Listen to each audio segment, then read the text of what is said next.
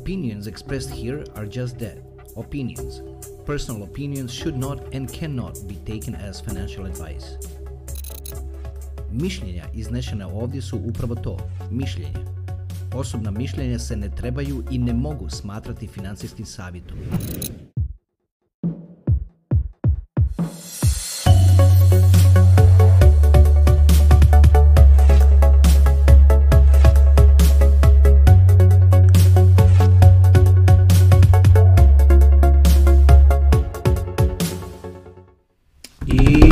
Lijepi naši, samo ću malo vratiti mikrofon na pravo mjesto. Evo me u part 3, nastavljamo dalje.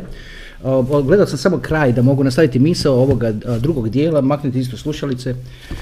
Odgledao sam ovaj drugi dio i tamo sam vidio pri kraju toga drugog dijela da sam spominjao da, da biste nas trebali pratiti na Facebooku, doista, doista, to biste baš trebali raditi. Znam ako opet, i tamo sam rekao, ako nemate Facebook account, nikad niste imali, nisam ga imao ni ja, pa sam otvorio zbog kanala, a kako bih mogao, upravo iz, iz toga razloga, kako bih mogao govoriti te stvari koje, koje su bitne, a nisu dovoljno široke da bi se o njima pravile epizode. Tako da se tamo jako često stvari kažu, to, sam, to je malo ostalo nedorečeno u zadnjem, u zadnjem dijelu, tamo ćete nas naći pod naravno Bitcoin edukacija, isti je logič kao i ovdje na kanalu.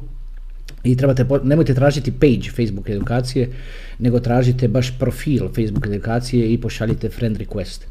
I što je isto tako ostalo nedorečeno tamo, je, je to što je da sam, zašto sam to uopće bio spomenuo je da sam nedavno stavio post na Facebooku u kojem, u kojem sam rekao VBR-ovi svuda naokolo u raketama sek tužbe. Evo tako je pisala, za vas koji ne znate što je VBR, to je, ako ste slučajno vidjeli, to u stvari skraćenica za višecjevni bacač raketa.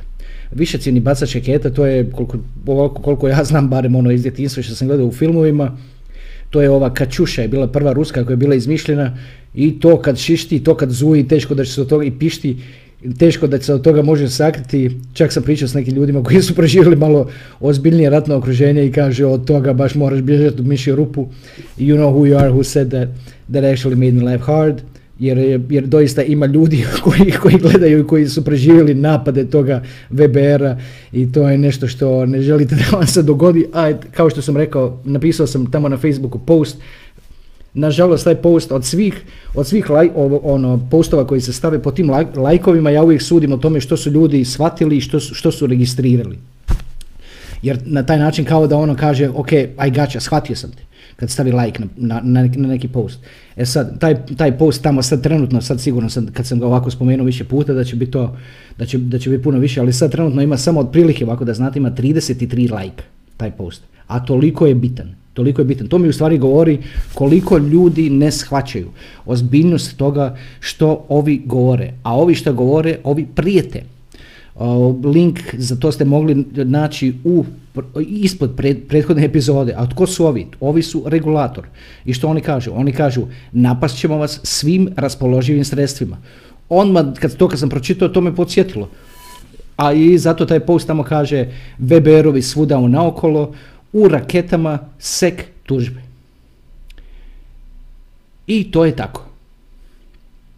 Što kad se te sve sek, sek tužbe opale? Što će to biti?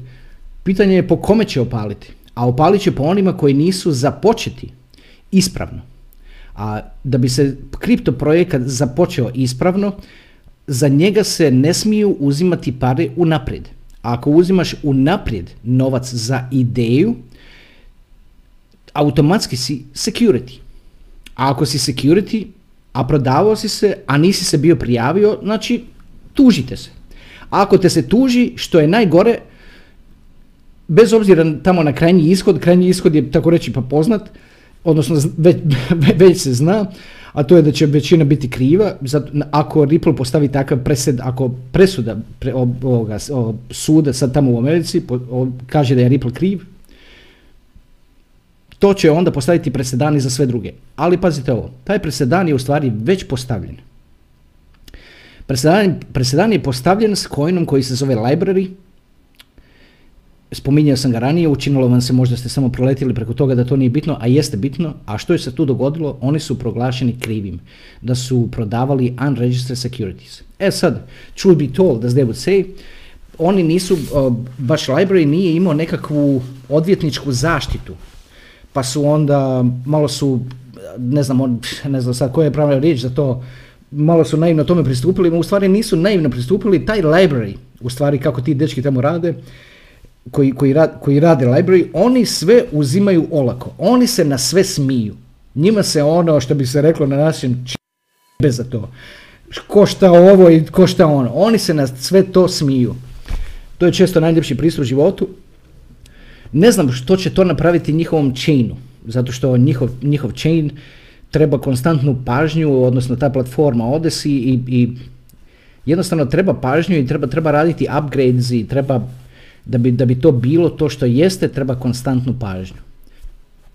Znači taj presedan je već postavljen, zato što library je već proglašen krivim da su prodavali unregistered securities. E sad vidite, u njihovom slučaju njihova kazna je 10 milijuna dolara, zato što su oni prikupili, koliko znam, I could be off, možda sam off u ovom broju, oni, njihova kazna je 10 milijuna dolara, zato što su oni u svom inicijalnom offeringu, initial coin offeringu, prikupili 10 milijuna dolara. Ali to je mali tim i njima je 10 milijuna dolara puno novaca. Što je stvar sa Ripplom? Ripple, ne znam koliki je tim, mislim nije mali, to je, to je garantirano. Ripple je u stvari tvrtka koja ima sjedište u San Francisco. I 2012. godine je lansiran, lansiran coin Ripple koji je prodavan za novac. Kako bi se onda taj novac koristio, kako bi se radio marketing i kako bi se širila poslovna ideja. I onda je tužen da je security. E sad, opet kažem, srećom, pa nije kazna za prodavanje unregistered securities giljotina, nego je kazna, plati kaznu u iznosu onolikom koliko si novaca prikupio. A Ripple se u stvari pripremio tokom zadnjih godinu i pol, se u stvari pripremio da plati tu kaznu. Što više, njihov CEO je u stvari uh, uh, rekao u jednom od live streamova, je rekao da Ripple na računu ima milijardu dolara. To se dogodilo u desetom mjesecu prošle godine, znači prije dva mjeseca. A onda je nakon toga također otključano, Ripla toga je otključano 900 miliona, što po tadašnjoj cijeni je bilo otprilike oko 350 miliona dolara. E sad pogledajte ovo. Kazna Ripple, znači on iznos koji je Ripple prikupio je milijardu i 350 miliona dolara. Znači, CEO je u desetom mjesecu rekao da imaju milijardu, a onda nakon toga je otključeno dovoljno kojina koji je, čini se, prodan za upravo za taj iznos od 350 miliona dolara. I sad to se stavlja Ripple u poziciju da ima na računu, ako su to tako napravili kao što mi pretpostavljamo da jesu, da imaju na računu dovoljno zaplatiti kaznu. A što bude ako te se proglasi krivim da si security? Prvi, po, po mom mišljenju, prva stvar što će biti kad iskoče te vijesti da je, ako Ripple bude proglašen krivim, će biti to da će nastupiti panika zato što ljudi koji, koji imaju Ripple su u stvari, ajde se tako izražim, kriptoraši, jel tako? I sad ti kriptoraši silni očekuju da će, očekuju da će ta, da, da će ta presuda biti not guilty, nije kriv.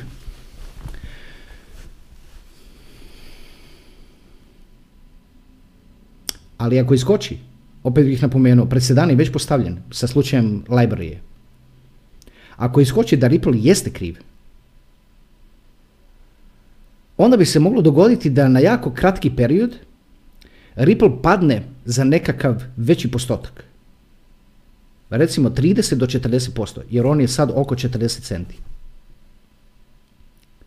Opet bih rekao, svrha ovih epizoda je gledati unaprijed, pokušati gledati unaprijed. A to koliko smo u pravu će vrijeme pokazati.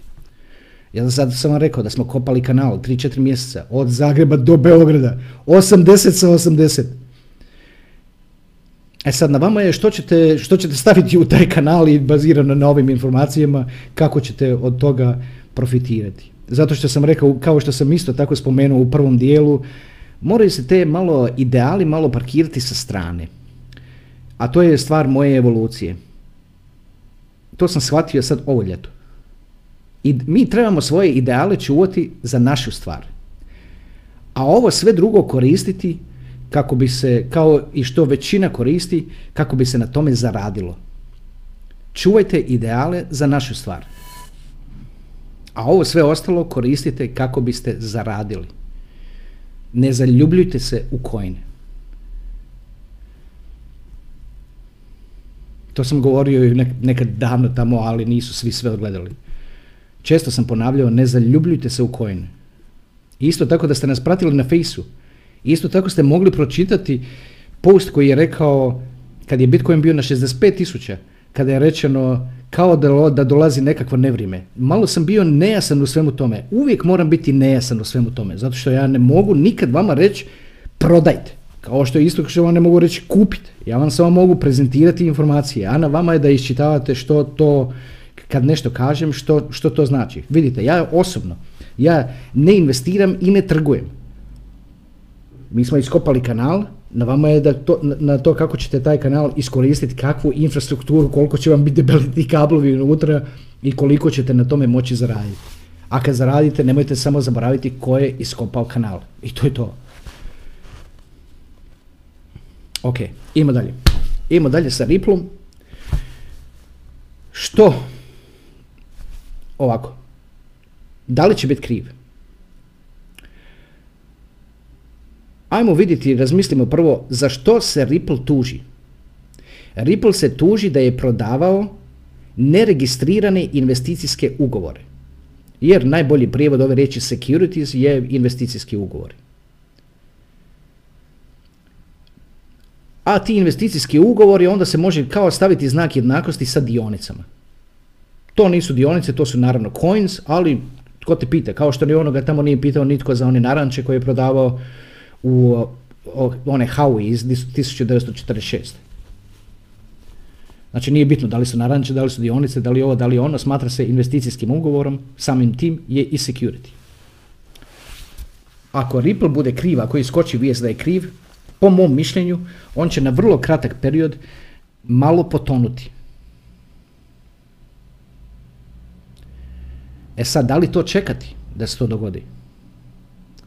Je malo riskantno. Jer on je sad na 40 centi.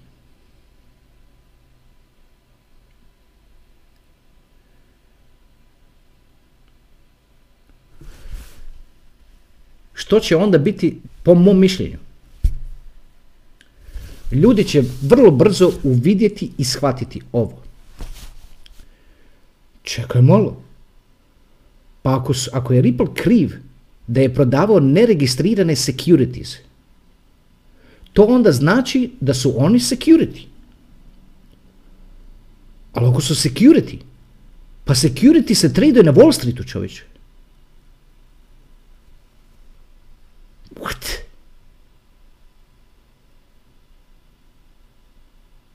Are you telling me da će Ripple biti prvi kripto na Wall Streetu? To su ti jedni od tih trenutaka kad bih ja ovako, ovoj stvari shvatio i sam sebi rekao, na, ovako, na glas, bi sam sebi rekao, ma daj, evo, to su ti trenuci, to su ti trenuci. Čekaj malo čovječe, pa ti ako si security, tebe se trada na Wall Streetu. Na Wall, na Wall Streetu se traduje securities. Znači tamo si pred trilionima dolara čovječe.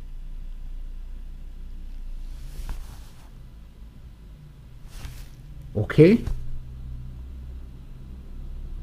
ali ček, onda mi je ovako bilo, wow, wow, wow, wow, čekaj malo, pa postoji proces, postoji proces da prije nego što tvrtka koja, koja, koja želi prodavati securities dođe na Wall Street, postoji proces koji se zove IPO, Initial Public Offering. I taj proces, znao sam, traje šest mjeseci do dvije godine. Ali onda ti malo u dublje, to, malo dublje u to pogleda.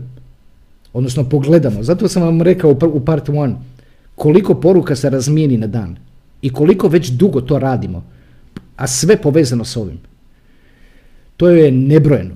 Nebrojeno. Ja, kad, ja kad upalim, sad nakon ovog snimanja, kad upalim sve aplikacije na koje dobijam poruke, pa to bude po 6-7 četova u svakom po 10-12 poruka. I dok ne, to, to dok ne odgovorim. E, kad odgovorim, tek onda počinje igranka.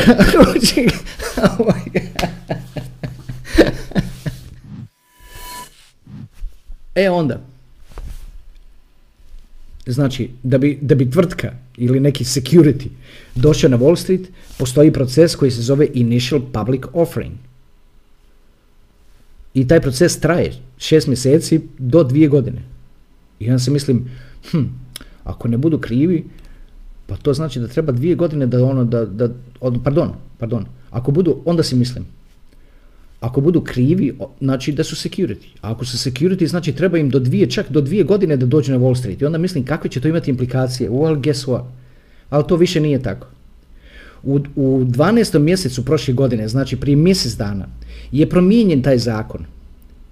I sad taj zakon kaže da se može tvrtka listirati u roku dan ili dva.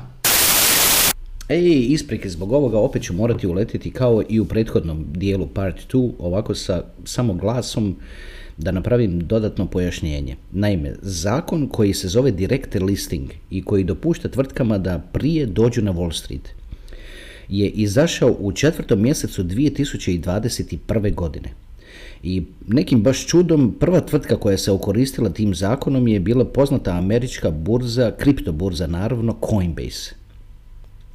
Što me je zbunilo ovdje je zašto sam rekao 12. mjesec prošle godine, dakle niti prije dva mjeseca, je, je moje sjećanje da je napravljena promjena na tome zakonu. A ta promjena u stvari što dopušta, evo nabacit ću sliku na ekran, da vidite datum i da vidite, od, a mislim, ne, nećete sad proći vjerojatno kroz ovaj tekst, ali reći vam o čemu se radi. Naime, povećali su limit za koliko aset može rasti na prvi dan listinga. Tradicionalno je tokom desetljeća postojao zakon koji je dopuštao ne više rast, ne veći od 20% na prvi dan listinga.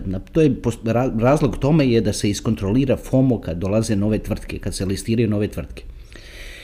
E sad, zakon, dakle niti prije dva mjeseca što je promjena zakona napravljena, je, tim je povećan limit da, da na prvi dan može rasti znatno više od toga. Oni kažu da je to zbog toga da se, kao što vidite na ovoj slici što piše, da se ima veća fleksibilnost. Isto tako moram reći ovo što čitate Nasdaq. Što je Nasdaq? Nasdaq je ogranak Wall Streeta na kojem se trguju većinom dionice tehnoloških tvrtki. Znači, zbog toga je tamo Coinbase i Ripple potencijalno ako bude ili kad bude išao na, na, na Wall Street će biti listiran na Nasdaqu. Sve je to dio New York Stock Exchange.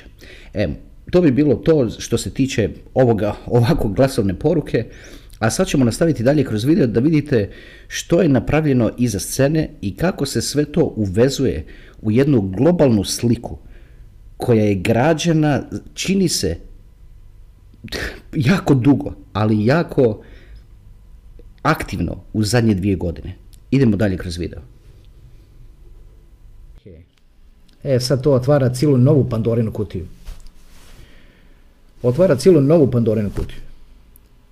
A to je, pa čovječ, Ujedinjeni narodi su napravili standard koji se zove ISO 20022. Ispisat ću gore da, da, da lakše vidite. Znači, napravili su standard koji se zove ISO 20022. Taj standard se odnosi na, na financijske transakcije između banaka i država. E sad, to nas sad pomalo dovodi na taj use case Ripple. Za što Ripple služi? Ripple inicijalno je zamišljen da služi kako bi nosio transakcije od banke A do banke B, bez obzira gdje te dvije banke bile na svijetu. I on to napravi u roku dvije do tri sekunde, nekada četiri. Ajmo reći četiri sekunde. Znači Ripple transakcije funkcioniraju tako što coin stigne unutar 4 sekunde.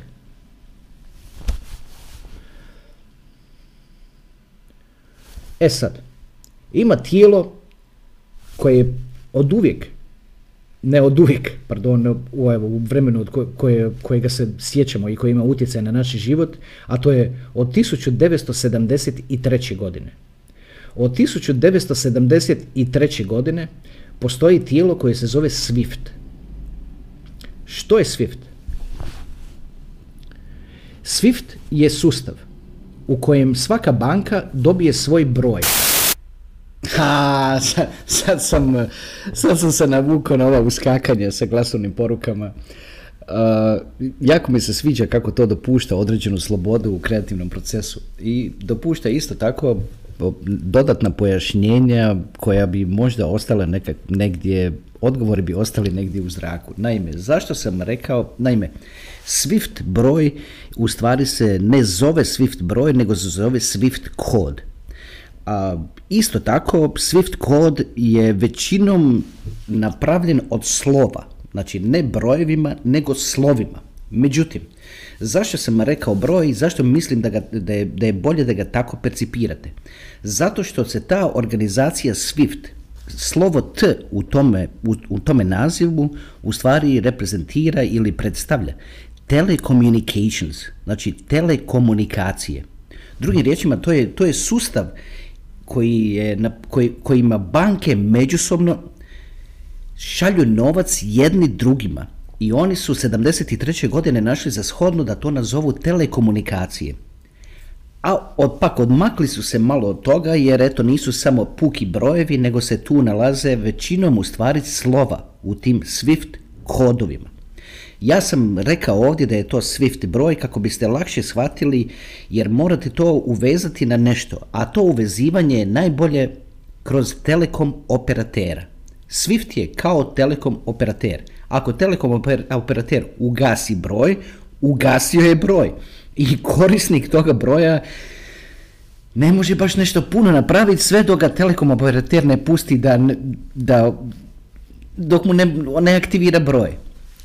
Dakle, svodi se na to da je to u stvari, kao što sam rekao, u samom nazivu SWIFT, to je poprilično kompliciran. Oni su baš zakomplicirali taj naziv, tako da neću uopće niti izgovarati, možete pogledati online, neko vas zanima.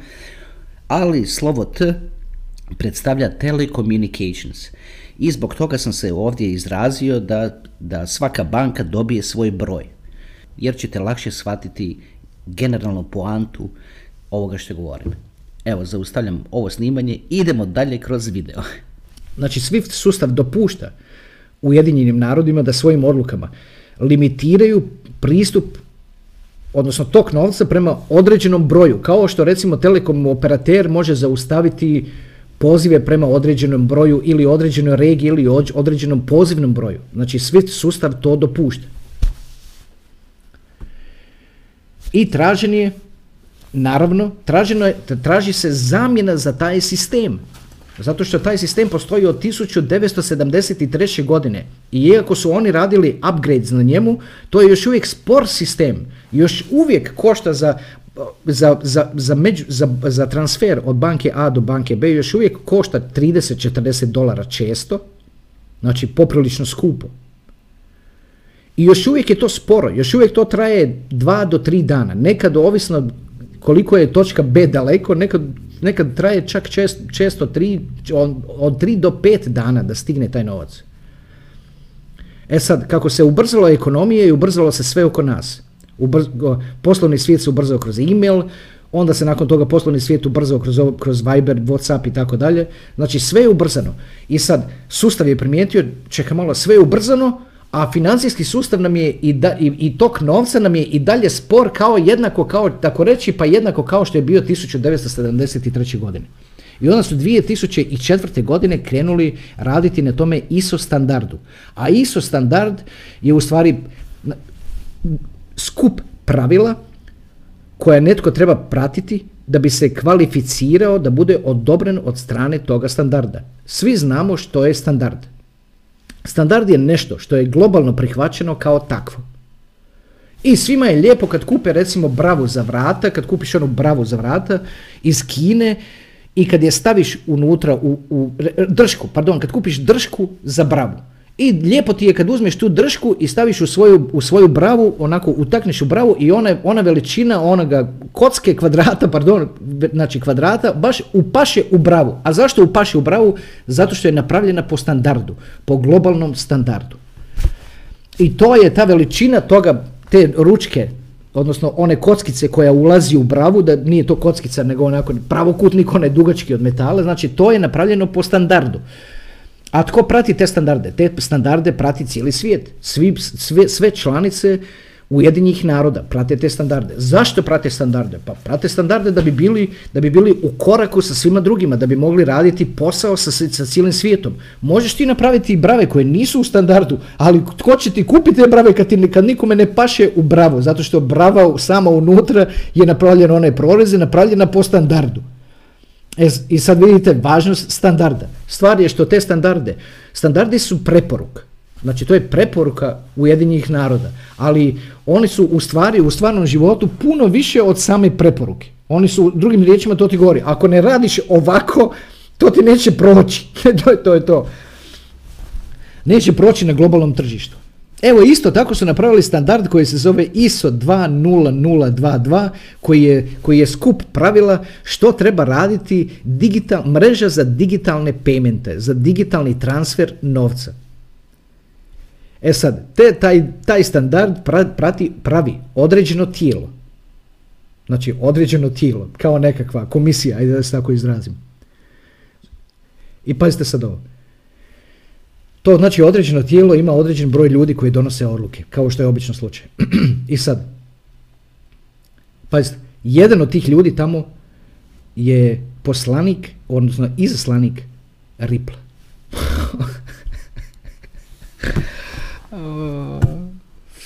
Dobro. Ripple sam po svojoj prirodi paše u taj standard. I zato što paše u taj standard, što mi je čudno, da postoji postoje spisi tamo nekakvi vaniju na koje smo naletjeli u, u, za vrijeme kopanja ovoga kanala, za ovoga, rada ovoga researcha, koji u stvari govori da je određeni gospodin, nabacit ću to na ekran da vidite, da je u stvari napravio uslugu koja se, zove, koja se zvala Ripple Pay i on je napravio tu uslugu 2004. godine i zamislio blockchain, ali nije, nije, nije znao točno kako ga, kako ga decentralizirati. I onda je to Satoshi napravio 2009. godine kroz Bitcoin. A onda je, onda je ovaj gospodin prepustio tu svoju ideju drugom gospodinu koji se zove Jed McCaleb, koga se smatra začetnikom, začetnikom Ripple. Ovo kad mi je poslano, e onda je baš bilo, ma daj, pa daj, seriously. Oh my god, 2004. A, ono, a znao sam da je ISO standard počelo se graditi, ISO standard se počeo graditi 2004. godine. Pa, slučajno je. dobro. Dobro. E sad, ako će se banke osloniti na nešto i da to nešto nosi transakcije od, od točke A do točke B, znači to mora ispunjavati uvjete ovoga standarda. Ali da li, će, da li će svjetske banke, da li će se one osloniti na nešto što je kripto? Razmislite malo o tome. Da li će se svjetske banke trenutno osloniti na nešto što je kripto? Po mom mišljenju, one bi se rađe oslonili na nešto što je na Wall Streetu.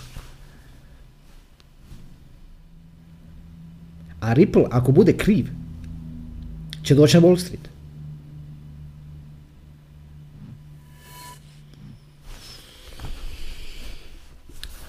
Ripple je siguran da ga se neće tužiti. Zašto? Pa zato što ga se tužilo 2020. godine i već je prošao kroz taj spor. I ako bude kriv ima novac za platiti. A pazite ovo, Swift izlazi 23. sa objavom standarda. Znači 23. 23 ove godine Swift izlazi javno i reći će da će se prebaciti na ISO 20022. A što je tamo u ISO 20022? Tko tamo sjedi i među njima donosi odluke? Jedan, jedan od tih ljudi je Ripple.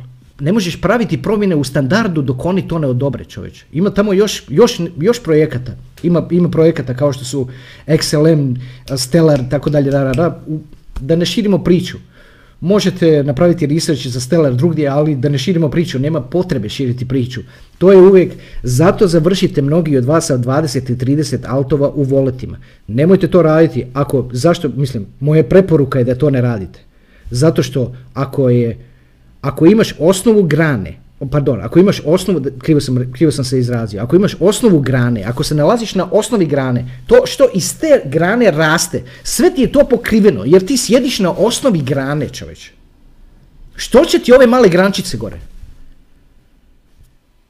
To nije investicijski pristup stvarima. Može se sad razvlačiti pažnja koliko hoćete. Evo u part 4 ćemo pričati o, o stvarima koje nisu razvlačenje pažnje. A zašto je to tako? Zato što Ripple je već veliki. On je već šesti na, po, redu, a vrlo lagano bi mogao biti taj igrač za koga je Elon Musk istvito da će maknuti Cezara. Ako ništa, a ono na neko vrijeme. Kao što je bilo i, i Super Mario igrica u kojima je Luigi u stvari bio glavni junak. ja prije sam, radio sam taj comparison, u stvari tu metaforu sam koristio za, za, za Bitcoin i za, i za Litecoin. Ali dobro, ja, ako ništa, bio sam, bio sam, pogodio sam pravu metaforu, samo eto, Luigi ima ono L na sebi baš kao Litecoin. E sad, da li će on biti taj koji će on maknuti kralja, on, odnosno Cezara, teško. Zašto? Zato što tamo na onome ima spotlight, a kad na nečemu ima spotlight, što nam Ilon poručuje kroz taj tweet je, na njemu je pažnja. Jer kao kad na bini stoje glumci, onaj na kome je ili pjevačica, na njoj, na njoj je pažnja, pjevačica je glavna. Iako tamo iza ima orkestar od 30 ljudi koji sviraju da bi, da bi to što pjeva ljepše zvučalo, ali pažnja je sva na pjevačici, sva pažnja sav aplauz ide pjevačici, iako tamo iza ima 30 ljudi koji su zaslužni za to da to lijepo zvuči to što ona pjeva. Sam je pala na pamet Doris Zdravić, ne znam zašto, ne pojma zašto. Pozdrav Doris, ako gledaš ovo. Znači, Swift sustav će 23. Linkove za ovo ćete naći dolje u, u prvom komentaru ispod ovog videa. 23. objaviti da se prebacuje na standard ISO 20022. A tamo, tamo ima par kripto projekata koji su kvalificirani prošli su, ono, prolaze te sve ISO, ISO um, requirements, odnosno što se traži od njih, ali igrač broj jedan u svemu tome tamo je Ripple. Čak do te granice da čak, da, da čak sjedi u, u tijelu, odnosno u toj komisiji, da se tako izrazim, koja donosi odluke. Znači ne možeš napraviti promjene u standardu, a da Ripple čovjek to ne odobri. Ajmo sada vidjeti što će biti ako Ripple ne bude kriv. Ako Ripple ne bude kriv, vrat, vratit će se na sve kripto burze, a to je više od 20 burzi. Znači skočit će. Koliko ne znam. Ako Ripple bude kriv, vrlo brzo će biti na Wall Streetu. Znači skočit će. E sad, ako ga se proglasi krivim, u trenutku kad ga se proglasi krivim, koliko će ga ta panika, kad, kad oni kažu guilty, javno kad to izađe, to će vrlo brzo biti, kad kažu guilty, na primjer, ako kažu guilty, koliko će ta panika izazvati taj pad cijene, to se ne zna.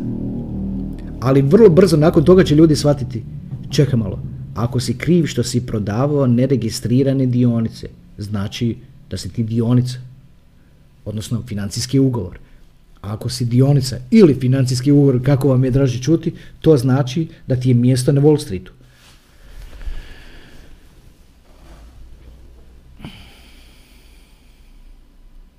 Ajde, u part 4, u part 4 ćemo pričati malo o tome, o toj distribuciji Ripple coina, di se on nalazi, tko ga ima, i kako se to odnosi na vas. Ovo je, evo je isto epizoda, samo ne vidim dolje dobro, evo da, da, evo već je to, ok, kao što sam rekao malo prije, držimo se toga 30, oko 35 minuta, tako da završit ću ovu epizodu i nastaviti sa part 4. Hvala vam puno i za ovo, vidimo se u part 4. Ajde, čao.